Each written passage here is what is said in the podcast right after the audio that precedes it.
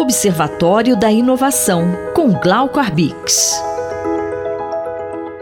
Professor Glauco Arbix, o que podemos esperar para este ano de 2024 nessa área da ciência? Bom dia. Bom dia, ouvintes da Rádio USP. Bom dia, Sandra. 2024 promete, pro bem e pro mal. Guerras e mudanças do clima com certeza vão sacudir o mundo todo.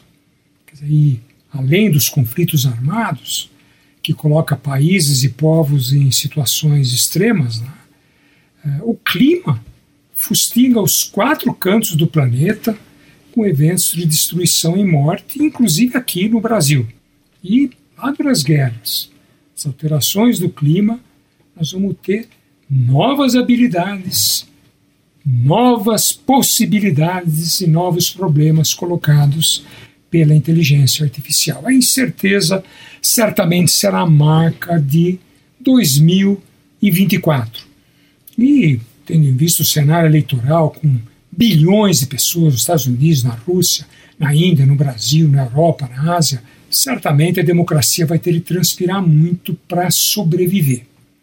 E as sociedades vão ter de quebrar a cabeça para encontrar formas de governar a inteligência artificial e diminuir ao máximo os riscos de que a vontade popular seja alterada por conta de deepfakes, da desinformação, de imagens distorcidas e histórias fabricadas que destroem reputações e corroem instituições em segundos. Do lado da ciência, mais uma vez, os cientistas, os pesquisadores estarão diante de novos desafios e caminhos conflitantes. Vão ter de escolher. Quem pesquisa fundamentos tem a obrigação de buscar formas de zelar pela ética e pela transparência, de modo que as tecnologias possam ajudar a melhorar a nossa vida e não a piorar. Professor Glauco, que exemplo positivo o senhor pode nos trazer? Trago para vocês exemplo recente da Universidade do Estado do Arizona, ASU, Arizona State University, nos Estados Unidos,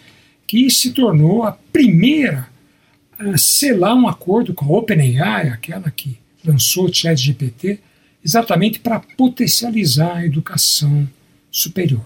Por que, que é importante? Porque o acordo envolve a comunidade e as perspectivas só podem avançar, os planos só irão para frente se eles estiverem dentro do enquadramento ético e de transparência. Ou seja, a comunidade acadêmica de pesquisa está sendo chamada a trabalhar junto com as empresas para encontrar caminhos para a gente sair da situação extremamente difícil que a inteligência artificial continua desgovernada e nas mãos de poucas pessoas, de poucas empresas, para não falar de poucos países que acabam mandando e comandando esse avanço.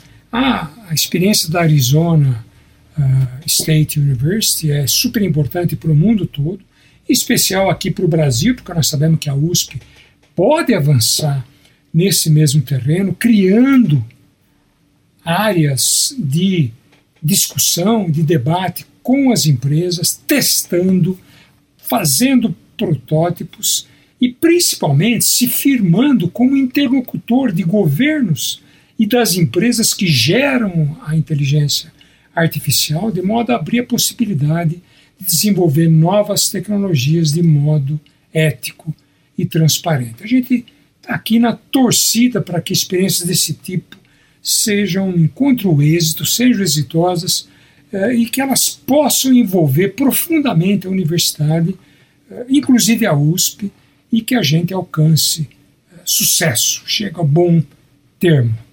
Um grande abraço e um ótimo 2024. Eu sou Sandra Capomatto, você ouviu o professor Glauco Arbix.